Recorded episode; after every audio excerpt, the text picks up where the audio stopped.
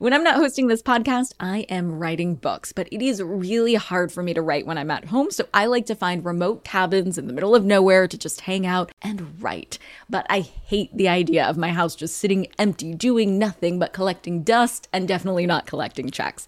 And that's why I'm an Airbnb host. It's one of my all time favorite side hustles. Other popular side hustles are awesome too, don't get me wrong, but they often involve big startup costs. By hosting your space, you're monetizing what you already have access to. It doesn't get easier than that. And if you're new to the side hustle game and you're anxious about getting started, don't worry because you're not in this alone. Airbnb makes it super easy to host. I mean, if I could do it, you could do it. And your home might be worth a lot more than you think. Find out how much at airbnb.com/host. Hey guys, are you ready for some money rehab? Wall Street has been completely upended by an unlikely player, GameStop. And should I have a 401k? Because then I don't do it? No, I know. You think the whole world revolves around you and your money? Well, it doesn't. Charge for wasting our time. I will take a check like a old school check. You recognize her from anchoring on CNN, CNBC, and Bloomberg. The only financial expert you don't need a dictionary to understand, Nicole Lapin. It's time to talk about the crisis in the United States. You know which one I'm thinking about? Because there are many. Well, here on Money Rehab, I love to tackle them all, but let's take one thing at a time. Today, we're focusing on the student debt crisis. This episode was inspired by a listener question from money rehabber Brittany.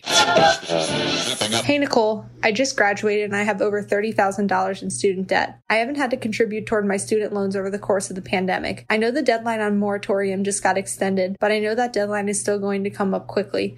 It makes me panic when I think about it. What should I do? So, Brittany, I want to start by saying you are not alone, and I totally hear and can feel your anxiety. I empathize with it. I have been there. The student debt problem in the United States is massive. I mean, I don't think anyone is trying to put a pretty bow on it anymore. Let me give you some of the stark numbers. 39,000. That is the average dollar amount that people in student debt owe after graduation. 43.2 million. That's the number of Americans who are currently in student debt. And a large percentage of students have loans from both undergrad and postgrad degrees.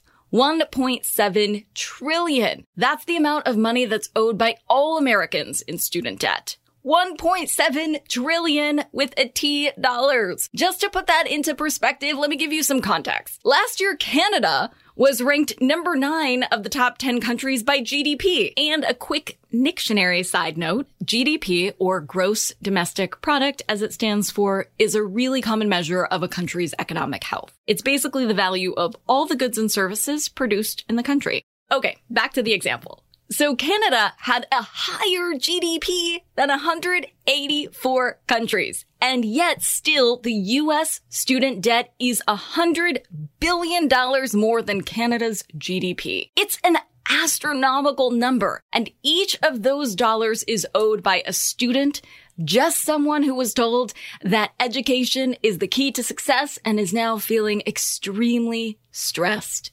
just like you, Brittany. And this stress is made even worse by the problem of compounding interest, which typically grows the amount owed significantly. On average, by the time a borrower has paid off their student loans, they've paid 287% of the initial amount they borrowed. One part of the problem is that college education in the United States has a huge price tag, and it's only getting bigger. According to CNBC, average tuition and fees for the 2020 to 2021 academic year increased by 1.1% to $10,560 for in-state students at four-year public colleges, and fees at four-year private institutions rose by 2.1% to $37,650. It is no wonder with those kind of numbers that millions of students have to take out student loans. And while education is supposedly the great equalizer, student debt is hitting groups that have historically been shut out of educational opportunities.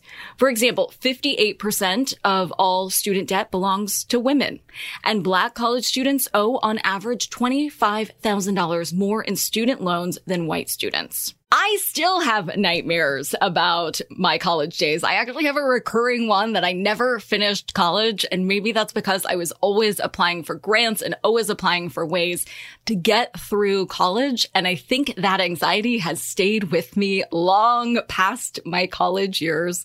Yes, long past my college years, but it is still a nightmare for me, literally. Thankfully, as you mentioned, Brittany, during the pandemic, federal student loan interest rates were set to zero and payment requirements have been paused. The original deadline for payment to resume was October 1st, but the deadline was just bumped back to January 31st, 2022. And that is welcome news to the majority of folks who have outstanding loans. Before the deadline was extended, a Pew survey found that two thirds of federal student loan borrowers are not ready to restart their payments. So this extension is a sigh of relief relief. But just because the deadline was pushed back doesn't change the fact that this is a trillion dollar problem. And when the country has a problem, it's the government's job to intervene to try and fix that problem. And the White House has made it abundantly clear that this is the absolute last time the deadline will be extended.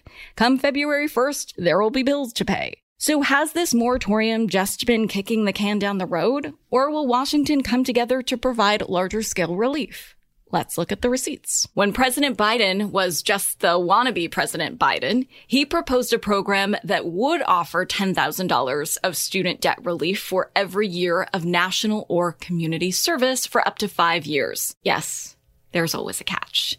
However, President Biden now has not made good on that promise. Time points out that during his first address to Congress in April, President Biden discussed a proposal for an additional $1.8 trillion in federal spending, which includes investment in education, but didn't make a single mention of student loan forgiveness. Now, to be fair, Biden has canceled billions of dollars in student loans, but only for very targeted groups, and we need that shit for everyone. Many Democrats are saying that the $10,000 he threw out on the campaign trail is actually not enough, and the number should look more like $50,000 of loan forgiveness for all borrowers, which, as I mentioned earlier, is actually more than the average borrower has in student debt. So I do love that idea. Biden has brushed off the $50,000 suggestion, however, saying that number would target people who have received advanced degrees and therefore are likely working in well-paying industries and can afford to pay off their student debt. I call bullshit on that one. It sounds like what's really going on is Biden knows he can't get Congress to agree on a number as big as 50K.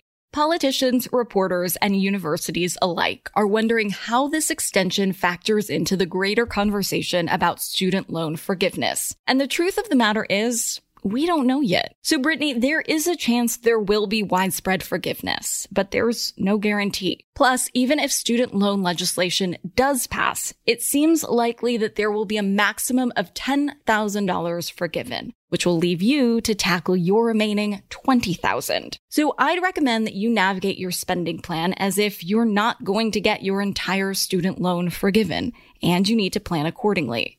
Take advantage of the fact that compound interest isn't working against you and pay off that principal. While you're making your game plan, know that there are two tracks you can follow. First, you can look into a federal program like income driven repayment plans or working in public service in exchange for loan forgiveness. Second, you can refinance your student loans at a lower interest rate. But if you do so, you're permanently shut out of the aid programs I just mentioned. Brittany, I know that you're still looking for work out there right now, so I'd recommend checking out nonprofit or government gigs that align with your degree. It seems possible that whatever loan forgiveness plan does pass, it will offer more relief for people in public service. So if you find a job you love and a job that gives you an edge in paying off your student debt, that's a win win. For today's tip, you can take straight to the bank. Set a Google alert so you get an email every time there's a breaking headline on student loan forgiveness. The more you know about what's happening in Washington, the more detailed you can make your spending plan and get that debt monkey off your back. Money Rehab is a production of iHeartMedia. I'm your host, Nicole Lapin. Our producers are Morgan Lavoie and Catherine Law. Money Rehab is edited and engineered by Brandon Dickert with help from Josh Fisher. Executive producers are Mangesh Hattikudur and Will Pearson. Huge thanks to the OG Money Rehab supervising producer, Michelle Lambs, for her pre production and development work. And as always, thanks to you for finally investing in yourself so that you can get it together and get it all.